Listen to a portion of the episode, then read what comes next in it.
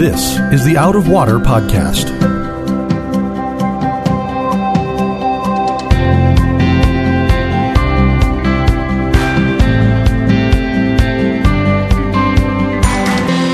Out of Water is a production of Rio Vista Community Church in Fort Lauderdale, Florida. You can find it on Apple Podcasts, Google Podcasts, or Spotify. If you like what you hear, please subscribe and tell a friend to help them find Out of Water also. Welcome, friends, to another episode of the Out of Water Podcast. I'm your host, Mark Lautenschlager, and joining me today, as he always does, is our pastor of education, Reverend Sam Castensmith. And we're pleased to be welcoming you to week six of our series. He gave us stories, which is based on the parables that Jesus told. And this week, we're coming to yet another very familiar, very famous parable that of the parable of the Good Samaritan. I don't, Sam, you and I, a couple weeks ago, we were kind of like talking about what were the most common of them. Uh, and this has to obviously, again, be on your top five list of parables everybody's heard of. Oh yeah, top three. This Yeah. one, this one breaks the top three for sure. Yeah, because in terms of most famous parables. because everybody's heard, you know, be a good Samaritan. You know, that's like mm-hmm. a, it's part of our, it's part of our lexicon of, of uh, language culture. We want mm-hmm. you to be a good Samaritan. They make laws about being a good Samaritan. Yeah, they use, they actually use that language in the law. Mm-hmm. Yeah, So, it's part of our vernacular, even with people who don't even know what the story is. who don't know what a Samaritan is. Yeah, they're like, you know, it's like, Yep. it's like, oh yeah, Samaritans. Those were like those helpful guys that wore the yellow vests and walked along the roads to help people whose donkey had broken down. Right? That's the thing. Yeah, right. Yeah, yeah, exactly. That's, that's it. That, no, not not not quite so much. Uh, but uh, this is a very interesting. Now we're in Luke chapter ten, which is where this parable occurs, and this is a very interesting section in Luke's gospel. Uh, you and I were talking about this for a little bit before we turned the mics on, and um, we're trying to kind of get a handle on on on what's going on here in terms of Jesus's chronology. Um, this is very very close to the end of his time on earth. Like he's getting ready to go to Jerusalem, but he's going to do a number of things as part of that process. Can you maybe walk us through a little bit about what Jesus is doing here and and help us understand the the sort of the atmosphere? Yeah, so this is, we learn in Luke chapter 9 uh, and verse 51. So leading up to this parable, it says, When the days drew near for him to be taken up, he set his face to go to Jerusalem. And so this is Jesus' last journey that's going down to Judea uh, before you get to Holy Week and, and he celebrates Passover and he's arrested and crucified. This, this is the beginning of Jesus' journey down there. And, and s- so he's setting his face toward Jerusalem. And we're told in, in Luke 9, it's kind of setting you up as you're reading this through Luke. He's, he's on his way to Jerusalem. And unlike all other Jews of the time, he decides that he's not going to go on the other side of the Jordan River to avoid Samaria, which was a hated a region. They hated the Samaritans because they were half breeds. And when Assyria first conquered the northern tribes of Israel in the 700s BC, so 700 years before Jesus, they began to interbreed with the local Jewish population. And so they were seen as half breeds and sellouts, and they created all these new theologies and, and they were hated. So they were hated because of their race, they were hated because of their theology. And so upstanding Jews wanted nothing to do with the Samaritans, and so they would travel around Samaria to go to Jerusalem. But Jesus, says, you know, we're going through Samaria. We're going to, to go into the village of the Samaritans. And in fact, he sends his apostles into the villages. And they're not well received because as much as the Jews hate the Samaritans, the Samaritans hate the Jews. so, you know, James and John, his disciples, go into one town and the, the Samaritans are like, we don't want you here. You're going to Jerusalem. You're a Jew. Get out of here and they're furious. Lord, do you want us to tell fire to come down from heaven and consume them?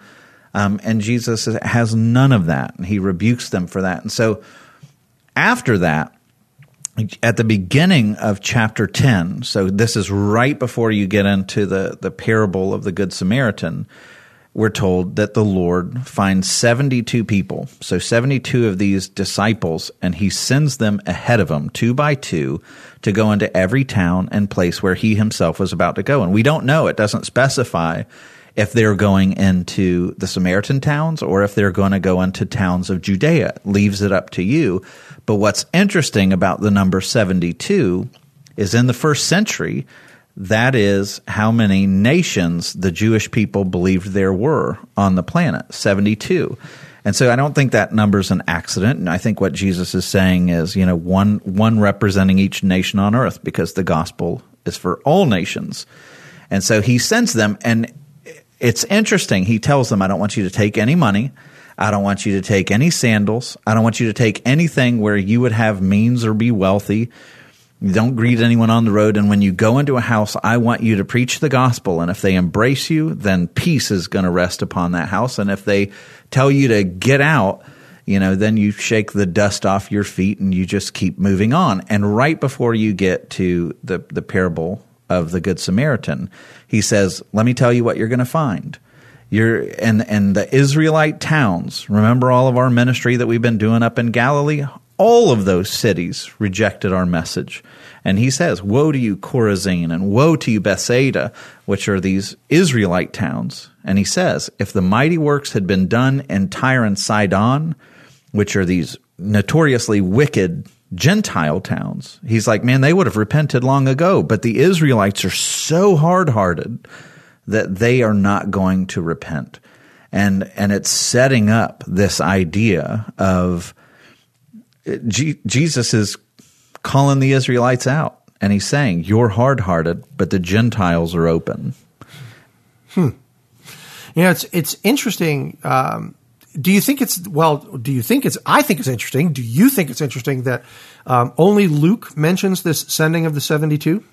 Mm-hmm. Yeah, it's fascinating to me. So in Matthew, he'll he'll commission the 12 sure. and he gives them power to cast out demons and he tells them to go out and he gives very similar instructions. And he tells them i don't want you going into gentile towns. Right. And so this is an earlier episode. He says i want you to just go into the towns of israel. And i'm glad you brought that up because Jesus has told them initially. So the disciples have this experience of going into the Israelite towns where they, you know, some people accept it and some are just incredibly hard hearted. Mm-hmm. And now it seems, you know, he's taken 72 representative of all the nations and he's sending them ahead of him into every village that's in front of him, which I'm assuming would include would Samaritans. include Samaritans and towns from the region of Judea. Sure. And it's like he's reminding them, you remember how hard it was in the Israelite towns? They were hard hearted, but the Gentiles are embracing it ahead of the Jews. The religious people don't get it. The broken people do. Yeah. Yeah. So the 72 return, and there's this like kind of, they're rejoicing. It says in uh, chapter 10, verse 17, the 72 returned with joy, saying, Lord, even the demons are subject to us in your name. The, by the way, Jesus, the, this is another one of these. Mark's going to ask Sam a trivia question that's going to be like, I do this. Where all, did that come from? Where did this come from? Well, because Jesus, in verse 18 of chapter 10, Jesus answers them in a very interesting way. The 72 return with joy, saying, Lord, even the demons are subject to us in your name. And he said to them, I saw Satan fall like lightning from heaven. Behold, I've given you authority to tread on serpents and scorpions and over all the power of the enemy, and nothing shall hurt you. Nevertheless, do not rejoice in this, that the spirits are subject to you, but rejoice that your names are written in heaven. That to me is such an interesting exchange because they, first of all, do you think that that I saw Satan fall like lightning from heaven? Is that Jesus talking about when Satan fell the first time I saw it? Or do you think like, you know, Satan just took a nosedive, you know, here because apparently Satan, if you go back to the book of Job, Satan was allowed to come drop in on God and accuse the brethren kind of thing, make, make accusations and stuff. So he was like in and out of heaven still. Um, what do you think? You know, that's just a very interesting thing for Jesus to say. Yeah. So, I mean, when we, when we imagine the fall of Satan, it, it, who is it that casts him down? It's, right. It's, it's God. Yes. And what Jesus is essentially saying here is, I was there. Yeah. Like as part of the Trinity. I, I was, you know, part of the Trinity that cast him down. I saw him fall from heaven like lightning. Um, I always thought it was interesting when you, in the, when you have Satan who's tempting Jesus, he says, cast yourself down. And it's like there's almost this memory of Satan that remembers Jesus casting him down in the hmm. first place. And he's like, cast yourself down and see if he catches you.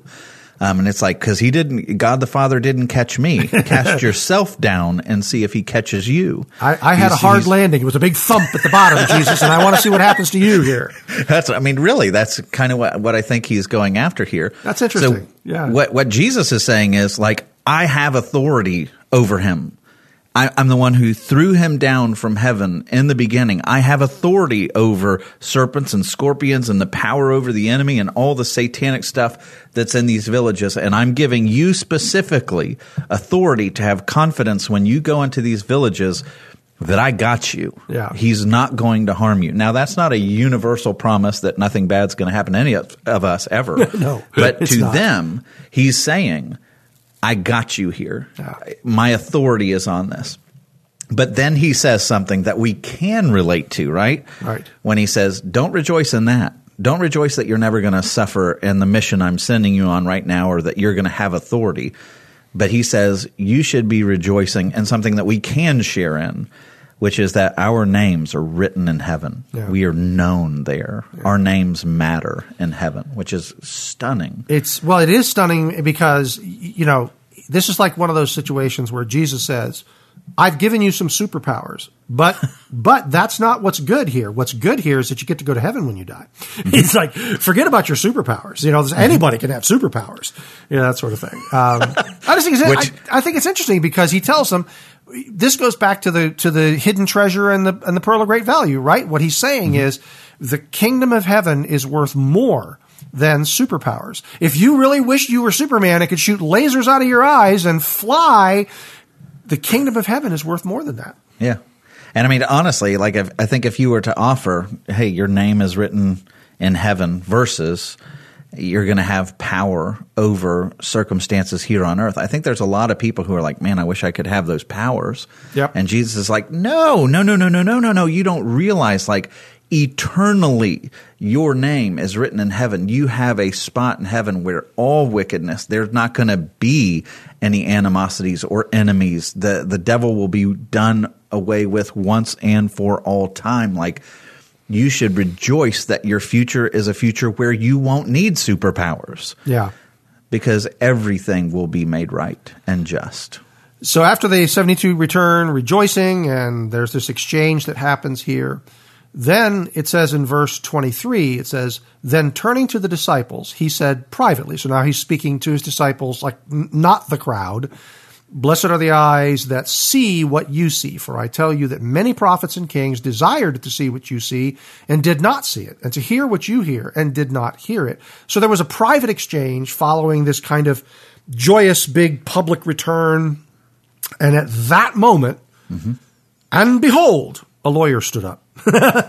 which, which, which again, you know, okay, the the lawyer. Some some versions call him a scribe. The idea basically is this is an expert in the Jewish law. Mm-hmm. Nomikos is Nomikos. the the Greek word. It's it comes right out of the the Greek word for law. Yeah. And so the scribes, the people who wrote down all the scriptures, were experts in what the law required. That's the idea. They're religious lawyers. So this guy's an expert in the law. He says he stood up with the intention, it tells us he stood up to put him to the test. So he's thinking, all right, Jesus, I got you here. So he stands up and says, teacher, which of course is funny because it, that's a symbol of respect to call somebody mm-hmm. teacher, but it's also a bit of a backhanded compliment to Jesus because they're like, he's like, obviously this guy is more than just a teacher. You know, at least the ones that called him rabbi, you know, it's like, but to, to call him teacher was kind of like, um, okay, yeah, you're a smart guy. I got a question for you. what shall I do to inherit eternal life? Which I think is a fascinating question because it's like, the, and I'm again, I'm assuming that the lawyer's been there the whole time. I, I'm just kind of assuming this is one big gathering that this lawyer has heard him say, like the 72 come back. We're so excited. Even the demons have to listen to us. And Jesus tells them, look, I have authority over them. I've given you authority over them. Mm-hmm. But don't be excited about that. Be excited that your names are written in heaven. The lawyer hears that. This is, this is the Mark version again, Mark reading in. But I think the lawyer was there and the lawyer's like, teacher, what do I have to do to inherit eternal life? Mm-hmm. I'm just, yeah. I'm picturing the sarcasm there a little bit. Well, but even beyond that, like, so he says, you know, rejoice that your names are written in heaven. And then when he pulls them apart privately, he says, man, I'm, I'm telling you, prophets and kings have desired to see what you see. And you think back to Isaiah writing about this coming Messiah, and you think about David writing Psalms about one greater than himself who's going to come and set things right in this everlasting throne and everything else. And Jesus is saying to them, you know, there's lots of people who desire to see that and never did, but you're seeing it. You know, blessed are the eyes that see what you see. It's here and now.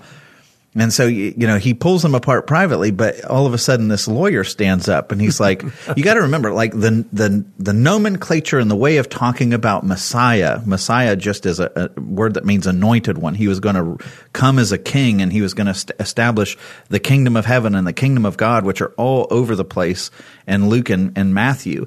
And so it, basically what it meant was you're going to be grafted into a citizenship that is going to breathe this life of righteousness and peace into you. And that was eternal life. When we hear eternal life with modern ears, we think I get to go to heaven and I get to live forever because it's kind of what the words mean, right? Eternal life. Right. But in the first century, when Jesus talks about eternal life, it's not just, you know, this thing that's parenthetical after you die, you get to experience eternal life. No, it begins now.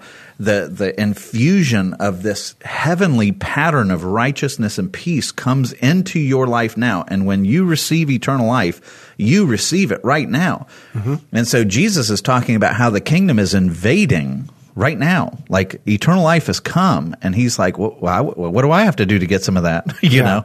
Um, and I think there probably is some sarcasm because Jesus is pretty clearly t- defining himself as Messiah, and he kind of demotes him and says, "Teacher, what must I do to inherit eternal life?" So there's, I think you're right. There is some sarcasm here.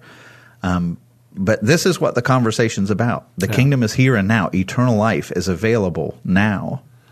And I think that Jesus' answer could almost be taken a little bit sarcastically too.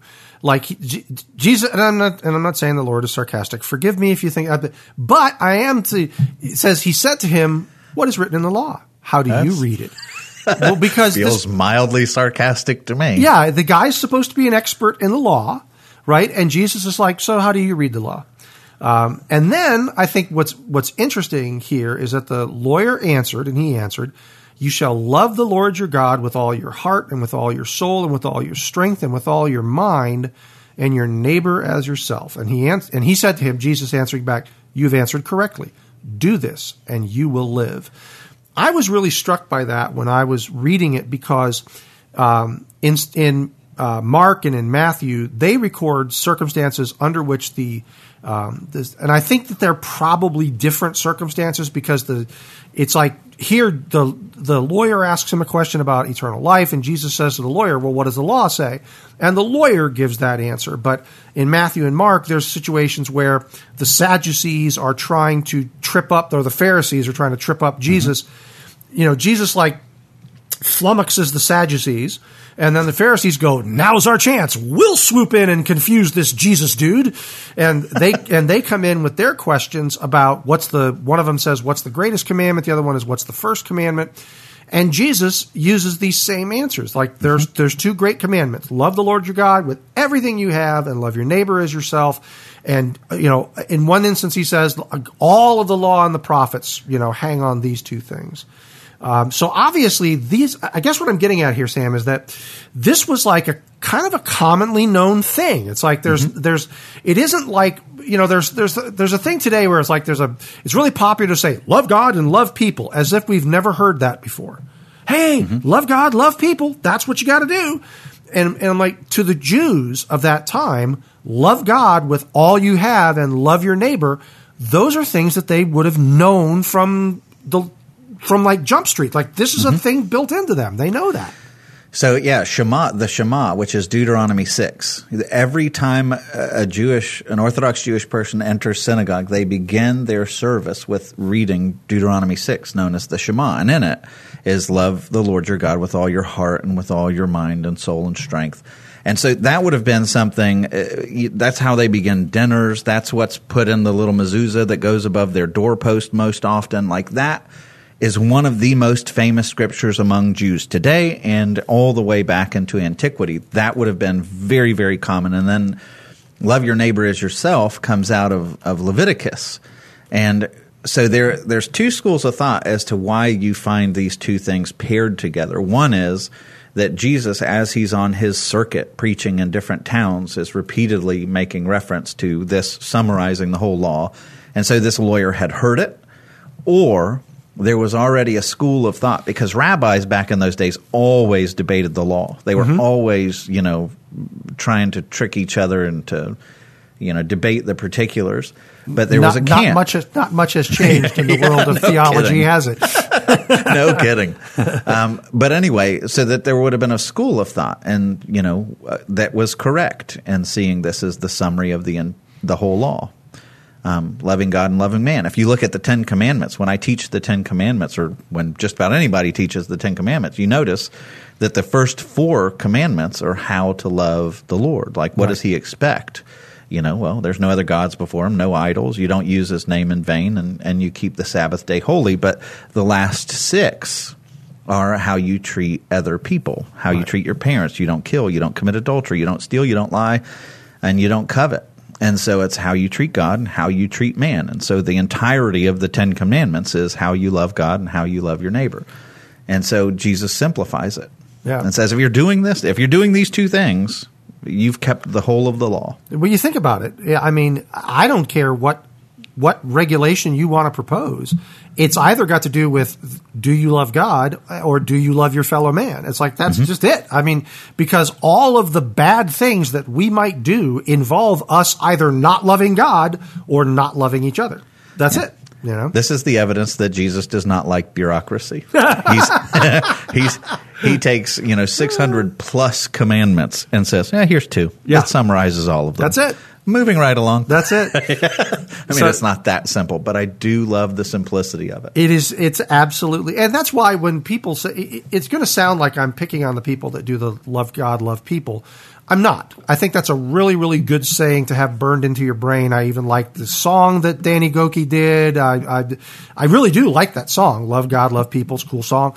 I, I, I love the concept. I think that I'm considering getting the tattoo, um, you know, that kind of thing. So, so I, I'm, I'm behind it 100%. But I guess what I'm saying is we shouldn't act like this is a brand new thing that's just mm-hmm. popped up here in the 21st century this was what Jesus was getting at when he was here, and it's something that has should have been with us all this time. And if it's if it is new to you, where you been? You know, yeah. Jesus has been has been talking about this. Uh, yeah, and you need the rest of the scriptures to show you how sure, to love God sure, and to love people. Sure. So, well, that's, and explain why. You know, mm-hmm. the scriptures give us a good answer, good answers of why too. Mm-hmm. Um, so the lawyer now, the lawyer hears this answer from Jesus, like, you've done well, you know, do this and you will live. And the lawyer's like, oh man. Because he's thinking right now, he's thinking, yeah, yeah, the way I treated those Samaritans, um, ah, probably didn't love. Okay, I got it. I got it. Verse 29, but he, desiring to justify himself, said to Jesus, and who is my neighbor? Which, and I think what he's expecting at that point is for Jesus to say, your neighbor is, you know, your fellow Israelite. You're, mm-hmm. the, you know, those of us who are of the house of Israel, the nation of Israel, that's your neighbor. Mm-hmm. And even the word does mean near. So he's expecting there's a there's a meaning behind it that can mean near to. Uh, so he's expecting like the neighbor is, you know, those people that are close to me and convenient and that are like me, and no doubt. But one of the things that cracks me up is Jesus has just said, "Okay, love God with everything you have, and love your neighbor as yourself." And it says, desiring to justify himself, he asks about the neighbor as though he's loved God perfectly. you know, oh yeah, I got that part taken care of. That's that's no problem. Yeah. But, but who is this neighbor? You know, but, yeah. You know, and what's interesting is it will be the scribes, which is what this guy is, that is one of the prevalent groups that demands to crucify God in the flesh. Yeah. Um, uh, there's just there's a lack of humility in being like, man, I have I just don't give God what he deserves. He's he's really thinking he can earn it. Yeah. And Jesus is going to start showing him how flawed he is You know, and I think that there lovingly. Yeah, I think that there's also, uh, you know, it, it just kind of reveals how the how the wicked hearts of people work. It's like we get a clear thing: love God, love your neighbor as yourself, and immediately our little wicked factory in there starts to we're looking for a rationalization man. We're pedaling as fast as we can. We're we're treading water here because we're realizing we've done neither of those things right? And so what they're trying to do at this point you know he wants to justify himself certainly in his own sight mm-hmm. and maybe in God's as well. So he pops out this question of and who is my neighbor? And Jesus I, I, one of the things that that really is obvious when you're talking about the wicked factory, when he says, "Who is my neighbor?" Essentially, what he's asking is, "Who do I not have to love?" yeah You know, it, Yes. it's it is the Yes. human condition of what is the bare minimum I have to do to get Yep. to heaven. You want me to love my neighbor? Okay, show me who I have to love, right so I can forget about everyone else. I mean, Yep. that's essentially what he's after. Yeah. And number one on the hit parade of everyone else that Jews didn't love is are going to be the Samaritans, which is what makes this parable that Jesus hits him with next just so incredibly powerful. Um, because he says, Who's my neighbor? And Jesus doesn't answer the question directly. Instead, he tells a story. It says, Jesus replied, A man was going down from Jerusalem to Jericho, and he fell among robbers who stripped him and beat him and departed, leaving him half dead. Now, uh, we've talked about this a, a, a little bit just in terms of you helping because you've been there, you've seen the territory. I had read in the commentaries that uh, that it was called the Bloody Way, this path from Jerusalem to Jericho, and what they had said was that there were numerous, and this is what I put in the study notes because I was copying from the commentary, but they said that there were numerous, ge- numerous geographical features that made it easy for bandits to hide and made it an mm-hmm. unsafe trip. You were there, so what what is it that makes this particular trip such a dangerous thing? Yeah, so so when you go from Jerusalem to Jericho, you're you're going eastbound. And to go there, you're going through mountains and the way, so the road, the Jericho road, it goes between these mountains and there's steep cliffs kind of coming down hillsides that would not be walkable except they have roads kind of carved into them. Okay. And so if you can imagine, you know, like driving around in North Carolina where on one side of the road you have a hill that you're not going to walk on. It's too steep. And on the other side you have a hill going up. And you're just on this road that's kind of carved into the side of, of the hill. That's a large part of the Jericho road. So there's nowhere And to go. There's nowhere to go. Yeah. You're either going forward or backward because you can't run to the sides. So you're basically pinned. And so if you're walking on this road and they see you go by and they put someone behind you to trap you that way, and then the robbers come out front, there's nowhere for you to go unless you want to dive over the side of the cliff. And so this was a notorious spot for thieves to hide out. You know, it's not like the police were patrolling that area. I mean, basically, what they said is if you're going to do that, go in large groups because it's really dangerous to go alone. You're basically begging to be robbed if you go alone. Yeah.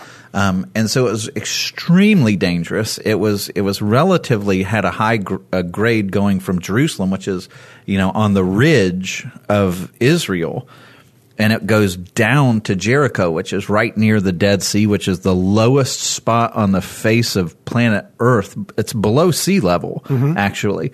And so you descend going from, from Jerusalem to Jericho through these mountains and canyons, and the Jericho Road was very dangerous. when I was putting together the study notes for this week, that was one of the things that I kind of dealt with because we have this habit. Um, I think when I say we, I mean human beings. That just when we hear some the story of somebody's misfortune, we want to figure out who's to blame. You know, it's just like when uh, when Jesus and his disciples encountered a man who had been blind from birth, the disciples turned to Jesus and said, Lord, who sinned, this man or his parents? Because they needed, they wanted to know, why is this Mm-hmm. guy blind? And Jesus' answer to them was, neither did, that he's blind so that, basically so that the, his, the glory of God could be revealed because Jesus is going to heal him.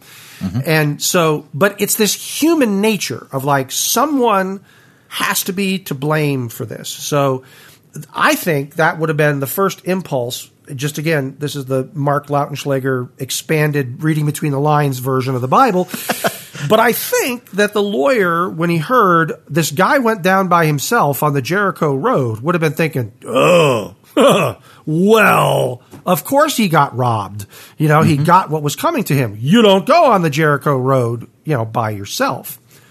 And I think that Jesus kind of, because the next thing Jesus comes in and says, now by chance, a priest was going down that mm-hmm. road. And when he saw him, he passed by on the other side. So likewise, a Levite, when he came to the place and saw him, passed by on the other side. So it's like, okay, so it's like a, a, a Jew, a priest, and a Levite walked into a bar. No, it's not that kind of joke. But it is like Jesus is saying, there's three guys here that were all traveling solo. So I'm imagining Jesus saying, the point of this is not who's to blame. The point of Yeah. this is not these guys were traveling solo. If that's what you're focused on, you're missing the point of this. Yeah, and the, and the the side note is okay. Let's say you do want to lay blame. It doesn't excuse you from helping. Right. If if it's somebody who by their own stupidity has gotten himself into this condition, I resemble that still- remark. I'm just going to say I've done that. There's times Yeah. I've been the guy, you know. Because what we want to do is, you know, well, oh, oh, they had an addiction problem. Well, then they deserve what they're getting. I'm not going to help them. Right. Um, you know, we, we look at people and we say, oh, if they if they deserve, if it's their action that led them into this tragic situation, we don't owe them help. And Jesus is going to strip that because, by the way, we, we're never told who this man is. We're we're assuming that he's an Israelite, and I think that's a safe bet Yeah. as he's going down, he fell in among robbers and stripped him. But if, if you're one of the Levites or the priests who's going by, you don't know if this is one of the robbers who was beaten up, you know, who's left there. You don't know if it's a decoy. You don't know who he is. So It's just, oh, this is dangerous, and we're in a really dark alley in Chicago or Detroit, and I, I'm not pausing. Right. And you just go right by. I I mean, they, there would have been certain things about someone's dress that identified them, and I think that's why Jesus said the robbers stripped him. Um, there would have been Mm-hmm. That's certain there would have been certain things about his dress that would have said this is a, an Israelite because Israelites men dressed a certain way, and Jesus makes Mm-hmm. Definitely would have identified class, how Right. you were dressed. Yeah. Right. And Jesus said they stripped him. So he would have been there probably in his undergarments. They would have taken the expensive outer clothing and just, you know, maybe he was naked. I don't know, but, but uh, we, you know, and, and so then a priest and a Levite. And I think it's interesting because, um, by the way, just I, and I threw this in uh, to the study notes in case you don't know who a Levite is. A Levite is a member of the tribe of Levi who is not a, a direct descendant of Aaron. Like the, the those that were descendants of Aaron would have been the priests, but the Levites were kind of like assistants. Would that be the best way to put them? They were like they were like helpers to the priests. They helped around. Aaron is a descendant of Levi, so l- some of the Levites through the line of Aaron become Priests. the, the priest. Right. The Levites were considered like the religious teachers. Okay. and so you know these aren't these aren't ordained ministers, you know, but Yeah. they're like they're elders, they're deacons. These are these are the religious officers of the land. Is kind of the idea. So they should have known that their what Well- their obligation was. Uh, which they specifically have an obligation to take care of the needy. In scripture, you know, these are the two classes that are that are required to be the ones who take care. Uh, in in ancient Israel, all of the different f- tribes got allotted land, but the Levites did not get allotted any land. You won't find the land of Levi, but they were allowed to live in all the different tribes. They took up collections, and the tribes were to pay the Levites, and the Levites were to do the job of teaching, ministering. The priest would would go around and declare people healed or sick. You know, that was their job was to care for the people who are hurting. So the very people who are in charge of helping the hurting walk right by. Yeah. And you know, there's I read one commentary that was interesting where it said if the priest had been going to Jerusalem you know, and he looks down and sees somebody that's bloody and, you know, unclean and dirty and, and perhaps half dead. You know, they weren't supposed to touch dead people. They weren't supposed to have anything to do with bodily fluids when they were on their way to worship at the temple. Right? That would have been, you know, they wanted to, they, he would have had an excuse at least. Oh, I Yeah. want to keep clean. But that's not what's going. He's coming away from Jerusalem. Yeah. So he w- should have and would have been absolutely free to offer ascend- assistance here. He had no excuse not to, Right. but he goes on the other side of the road. So these are two guys that should have helped. That should certainly would have known that that was their responsibility to help. Um, as and and the lawyer who's listening to this story would have recognized that also. But then Jesus hits him with a plot twist. Verse thirty three. But a Samaritan, as he journeyed, came to where he was, and when he saw him, he had compassion this is really the turning point of this whole story is when the Samaritan enters because um, and we've talked about this in the past uh, and so anybody that's listened to the podcast before will will have heard us talk about this in some detail at different times. Um, but the fact of the matter is that the Jewish people hated the Samaritans, and the Samaritans, for their part, hated the Jewish people. Mm-hmm. These, a- and yet these were people who were related by blood.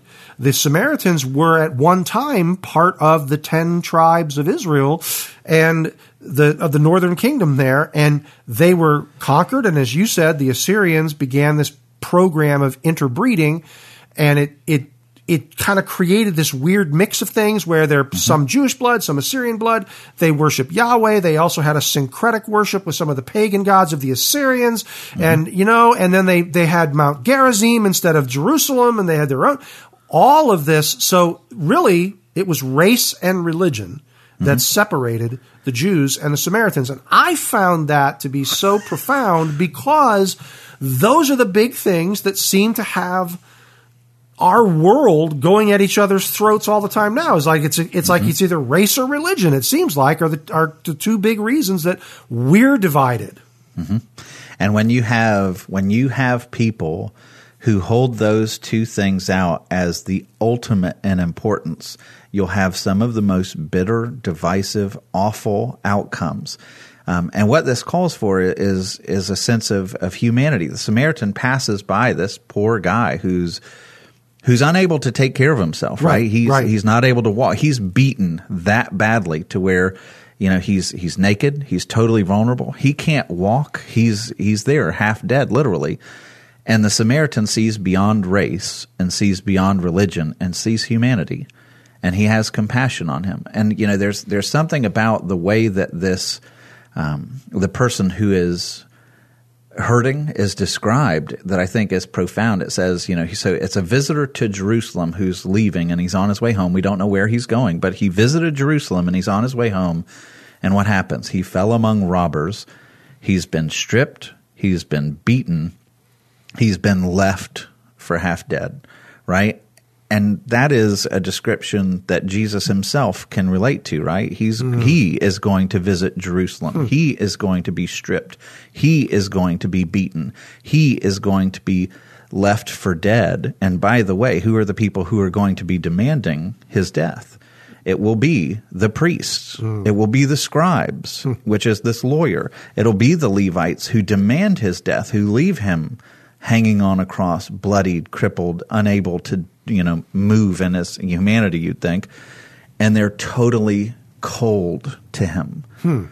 And and and it's going to be the the far off, the people who are out of power, who are moved by that. The religious shrug. They're cold. But here it is a Samaritan, this guy who's far off. He's the one who sees beyond the differences and shows compassion. You know, I, I think this story is precious to Jesus because he knows what he's going to face. He knows, Jesus, in a sense, knows he is this guy. That's a, that's a good connection. I I hadn't thought about that before you mentioned it, but that's a good connection um, because of the very similar circumstances. But think what that does to us. What Jesus Yeah. is saying is when you see that guy who's stripped and naked, I was once stripped and naked. Right. Have compassion. Yeah. Mm. Jesus then describes the aid that the Samaritan renders, and I was really struck by this profound also. It's verse 34. He went to him and bound up his wounds, pouring on oil and wine. Then he set him on his own animal and brought him to an inn and took care of him. And the next day he took out two denarii and gave them to the innkeeper, saying, Take care of him, and whatever more you spend, I will repay you when I come back. When I thought about that, I thought about the, you know, first of all, I think that Jesus gives beautiful and very intentional parables. You know, he does not give us details that don't matter. So he's given us a detailed description here. He's telling us that the Samaritan met this man's in need for immediate medical care. This guy had been beaten, he was wounded, he was half dead, and, you know, binding his wounds and pouring on oil and wine, that was first century medicine. I know to people here, you're thinking, pouring on oil and wine. Wine is alcohol. Alcohol kills germs, kills microbes. The oil also did the same thing. They would pour oil into wounds because the oil would form a layer that kept oxygen away from the the microbes, the dirt. You know, you get you get gouged and beaten and, and stabbed and stuff. The problem you have is that there's going to be an infection growing in there, and the oil, by keeping the air out of it, right? The oil would help control that. So this was first century triage medical care. This guy was meeting the immediate need the man had to have his wounds treated. And then he picks him up, gets him on his animal, which the advantage, that's like, I got him, I got him into my car and I gave him a ride over to Holiday Inn Express, you know, uh, got us a room. That's the other thing says, you know, he, he took him to the inn and took care of him, which meant he stayed at the inn overnight with him. That would have also been a, a Samaritan and a Jew at, in a room together at an mm-hmm. inn just was not done. And yet this Samaritan did that to make sure this guy got through the night okay. And then we have on the other side of that, it's a financial commitment. He goes to the guy, the innkeeper, and says, Here's two denarii. That's about two days' wages. And in, in personal worship, I ask people mm-hmm. the question How much do you make in a day? Double it. That's what this man paid right off the bat was twice what the, he made in a day to take care of this guy, but didn't stop there. He said, I'm going to come back on the way back. I'm going to follow up. And if you spent any more in taking care of him, I will reimburse you. That's about as thorough, Sam, as any layout. It's like, the immediate need, and then we got him to safety, and then I stayed with him and made sure personal involvement, hands on. Then I pulled out my wallet and I paid for his problem here, and I followed up and said, I'll take care of anything else. That's a very, very detailed and thorough description of aid. Yeah, and it is it's incredibly self-sacrificial because you got to think if you're this if you're the Samaritan, okay, you're passing by him, you look at him, and you have compassion. This place is dangerous, and yeah. so you've you've just stumbled upon the place where you know they ambush people. Yes, because so, there's the guy. Yeah, exactly. yeah, there's the guy. So you don't know if they're like, all right, hidden, or, and he stops. So he puts himself in danger. Then he gets down and he takes the time to like he notice he does this first before he throws the guy on the the donkey. Yeah. Why? Because probably he's worried this guy's not going to make it. And so he's bandaging wounds for the sake of this guy. He's pouring on oil and wine. And then he gets off his animal. You know, so he walks while this guy's on the animal, takes him to an inn and does what you said. He, he pays for everything, vows to pay for everything in the future and it's just every bit of this is he's he takes every advantage that he has and he empties himself of the advantage to give to this guy. Right. Um, which is which is amazing. And i mean when you think about what jesus and again the good stuff that we see in the samaritan reminds us of somebody else obviously. Sure. You know it's it's jesus who who doesn't pass by a humanity that is absolutely is on the verge of certain death. Like we are going to, if we don't come to him, if he doesn't come and rescue him, we fade into eternal death forever and ever and ever. And he stops and he gets off and he he empties himself of advantage and he gives us cures and he he he brings us back to life in a sense. And it's not just that he paid for all the damage that has been done when he claims you, he says, "I will pay the penalty for everything he will ever do." Right. Um, it's it's this unbelievable generosity that we find in the Good Samaritan that's modeled by Christ Sure. toward us. So, in a sense, we are that bloodied, dead, half dead victim, you know, and Jesus not only can relate to that victim, but he also is the far greater Good Samaritan Right. um, for us. It's, it's a cool story. But I do think Jesus wants us to be the Samaritan also. Oh, for sure. Yeah, because that's how he closes it out. He says to the lawyer that he hits him with this question, verse 36 Which of these three do you think proved to be a neighbor to the man who fell among the robbers? And at that point, I'm picturing the lawyer just swallowing. There's like a moment there where the lawyer, because the lawyer's like, I got no wiggle room. I is play. It is as clear as day who the neighbor was here, and the lawyer answered, "The one who showed him mercy." And Jesus said to him, "You go and do likewise."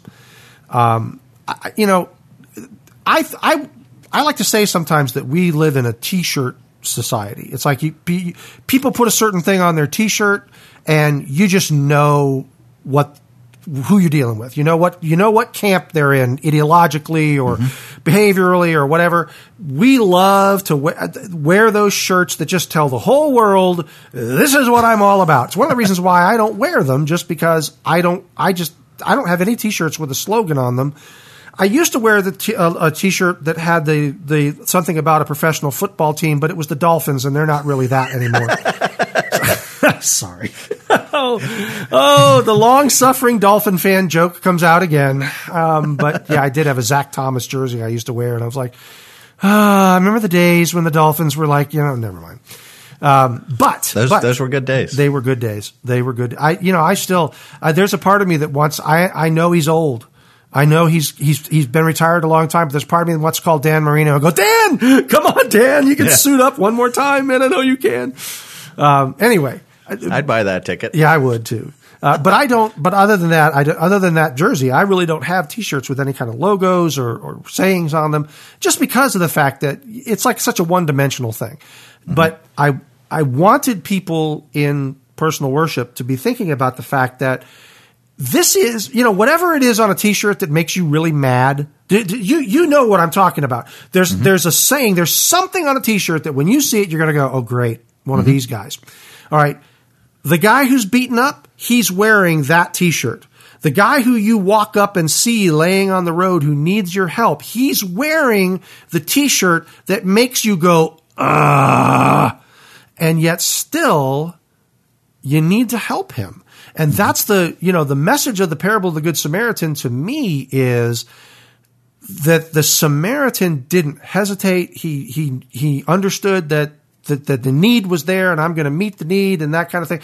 Just as Jesus does for us. Yes, Jesus is the greater Good Samaritan, but the, but the message to me, the thing like the you go and do likewise to me is, because it's just really easy for me to dismiss the other side of mm-hmm. anything. I, I I just, that's my way of coping. I'm like, fine, who cares what they say? Who cares what they do? Okay, but yeah, you can say that. And yet Jesus is like, if they're in need, they are still your neighbor, Mark. Mm-hmm. Absolutely. And that, you know, being in ministry where you're required to, to teach and, and, and have stances on particular issues. No matter what their t shirt says. yeah, right, right, right. You know, there's been times where I've had people who are in agreement with me s- for sake of the relationship with me because I refuse to go far enough in condemning those that are my ideological adversaries. And I've had my ideological adversaries break off relationships when they find out that I hold to certain views. Right.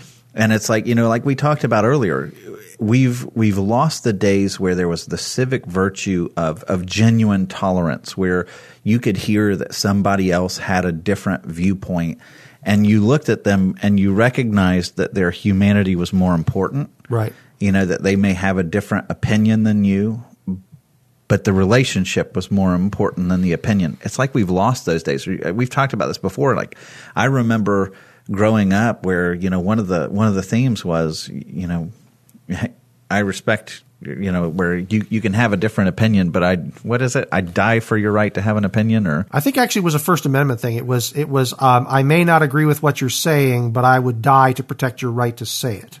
Right, and it was it was it was a heart that wanted to protect the mi- the minority position. Sure, you know there was there was a heart that wanted to to do that, and I don't I don't know that that's an exact corollary, but I can tell you that in me, there's a lot of those T-shirts.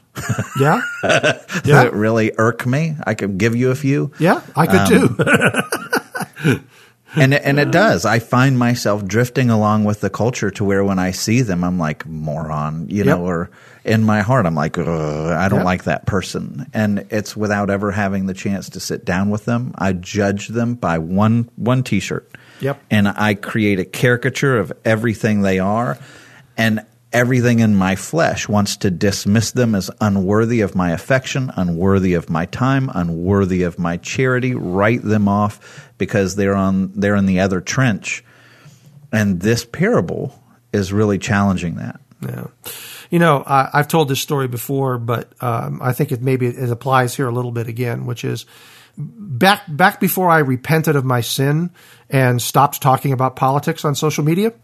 Um, I used to I used to jump in and give people my opinion whether they needed it or not. Uh, I was just a lovely person to encounter on social media, uh, and I thought I was 100 percent right all the time. And and even if I was right, I wasn't right for the way that I said it. Um, but there's somebody that I know, uh, a guy that I consider to be a friend, uh, a brother in Christ, uh, and a, and I consider him to be a really good guy. Like I, you know, I, this guy is generous. He's he's helpful. He he is immediately at the side of anybody who needs aid. You know, this salt of the earth kind of guy, right? That's and I and somebody that that if I mention his name, everybody listening would probably know who it is. And uh, but he has a different political view from me and uh, you know, I did. I thought I was being gentle, you know, or or kind of like not being mean or whatever. But I commented on a few of his posts, and he sends he come sent me a message and says, you know, the only time I ever hear anything from you is when you want to argue with me about politics. And I thought to myself, yeah, that's what I thought. And I thought to myself, you know, my relationship with this man matters more to me than his politics or my politics. And so I I made a point of from that point on of just paying attention to when he when he posts something, pictures with the family, gone on a holiday, some life achievement, to just as I would with anybody, you know, compliment him. Man, looks you, you know looks like he has had a great time. So cool to see the family together. You know, really ch- that that kind of stuff. The things that I think social media is good at, which is us trying to be nice to one another. Um, and that's been, by the way, my motto on social media. The closest thing I've come to a political statement and an antagonistic statement of late has been the time that I really jumped on people that didn't like Tim Tebow. I'm like, that's the line you can't cross with me. If you're going to like say bad things about Tebow, you and I are not going to be friends on social media anymore because that's God's man. All right. Um, yeah, anyway, that's allowed. That's it allowed. is allowed. Uh, but the point is that, uh, that I made a deliberate decision. I, when he said that to me, I felt convicted of my sin which is I was putting politics ahead of relationship. And and that was a turning point for me, both with he and I, because you know I've I've not. I, he still puts politics up there every so often, and I'm like, I just let it go, keep scrolling, mm-hmm. you know. But I never miss an opportunity to tell him, man, looks like you guys had a great time. You know, water was great. You know, looks like you had a lot of fun. Hope it was a good trip. you know, that kind of stuff, or yeah. or whatever, whatever it is. You know, congratulations on your promotion or whatever. Um, because I want him to know that I care about him and I respect him and he's my friend. And it doesn't matter that he votes one way and I'm going to vote another. That doesn't matter. That you know, or it shouldn't matter. Um, and and not above humanity. Not above humanity. Um, yeah, and I, am somebody I got strong opinions, as you know. yes, you and I and, have clashed heads many times about yeah, stuff. Yeah, and and so, you know, one of the things is is if you make everything the ultimate and humanity takes a backseat and humility is dismissed right. and everybody retreats to their own echo chambers and their own trenches and you never ever get to do life with somebody of the competing view. There's only one way that story ends. Yeah. You know, it's and it's the longer it goes on, the more you're convinced that everybody on the other side of the ideological spectrum is evil and they deserve to burn in hell and we hate them and whatever.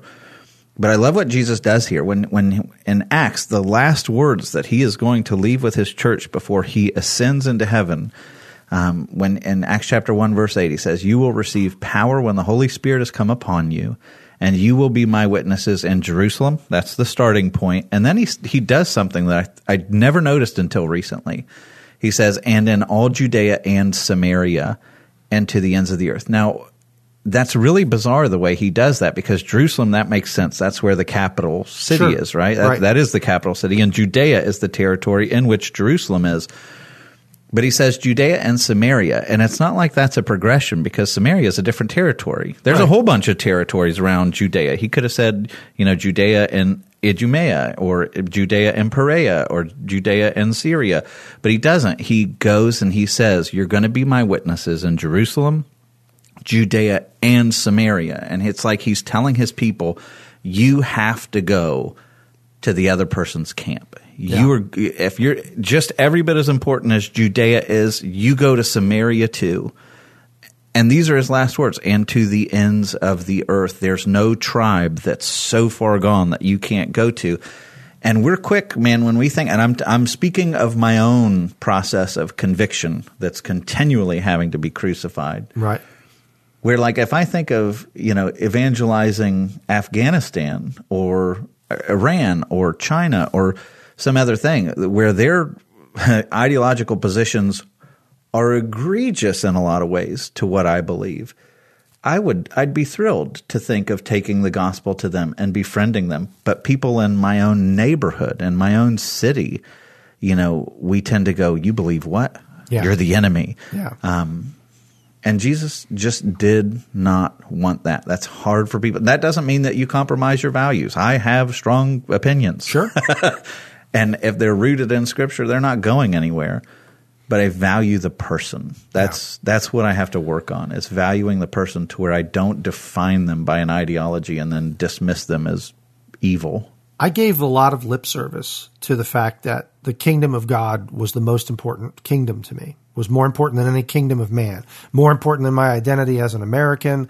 More important as my identity as whatever, I, whatever I've ever been called. You know, it's like I, I used to tell people that I was proud to register to vote for Reagan. You know, when Ronald, I, I, he was the first president I voted for.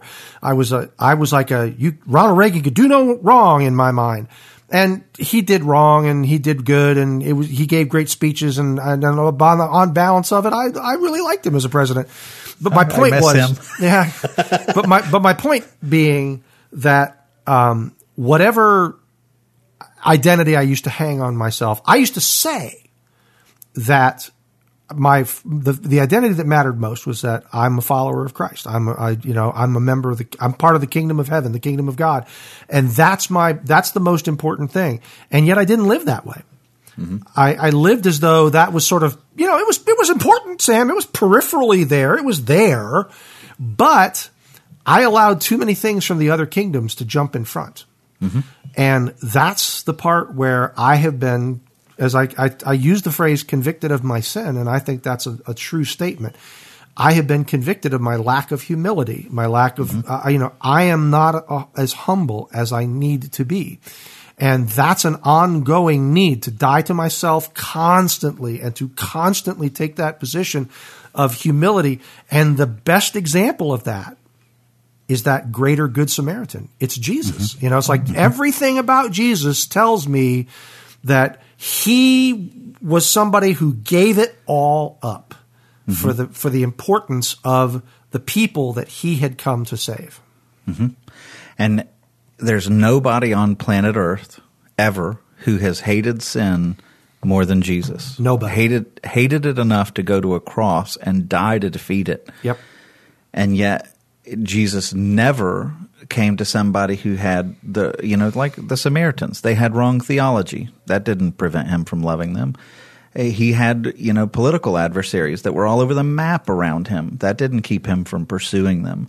Um, and so there's there's this humanity that Jesus recognized, and he's pursuing them and me at the expense of his own life. And you know, there's there's a there's a wake up call that parables like this send us. That's you know, if if Jesus, who is the only one who's ever existed on planet Earth, who had the right, who lived the righteous life, who's God, who to whom we owe all things and have fallen short, if there's anybody who had the right to write another person off, it was him. Right. But instead, he pursued me when I was his ideological adversary, when I was sinning, when I was Yep. spitting in his face and defiling his kingdom and, and making his world an uglier place, he died for me. He came after me. And he not only said, I'm paying everything for what has already happened to make you mine, I'll pay for everything you ever will do.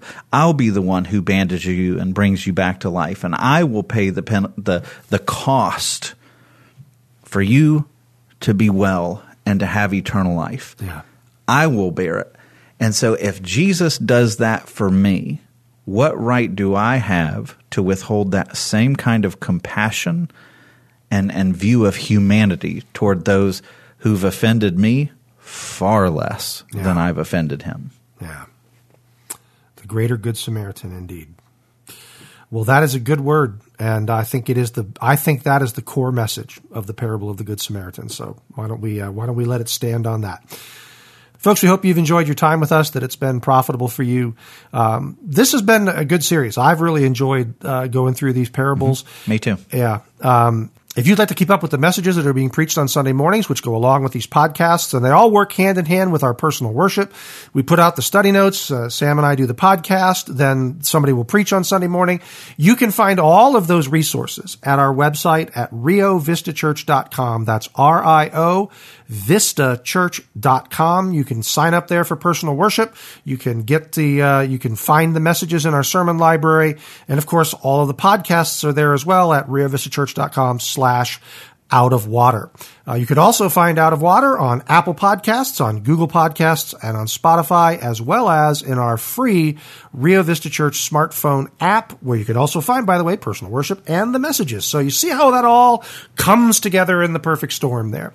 Uh, but we do encourage you to follow along with all parts of that because it really is sort of a holistic effort to kind of give you uh, some really, you know, an opportunity to really kind of sit in with this passage for the for the whole week and and have a time to really think about it, and then come with your hearts ready and prepared to hear the words preached on Sunday morning. So do take advantage of that. Uh, Sam and I will be back next week with another in the series. He gave us stories, uh, and we look forward to seeing you then. We hope you enjoyed your time with us and you will both subscribe to the podcast and listen regularly. You can find out more about Out of Water, catch up on past episodes, and access show notes at our website, riovistachurch.com slash out of water.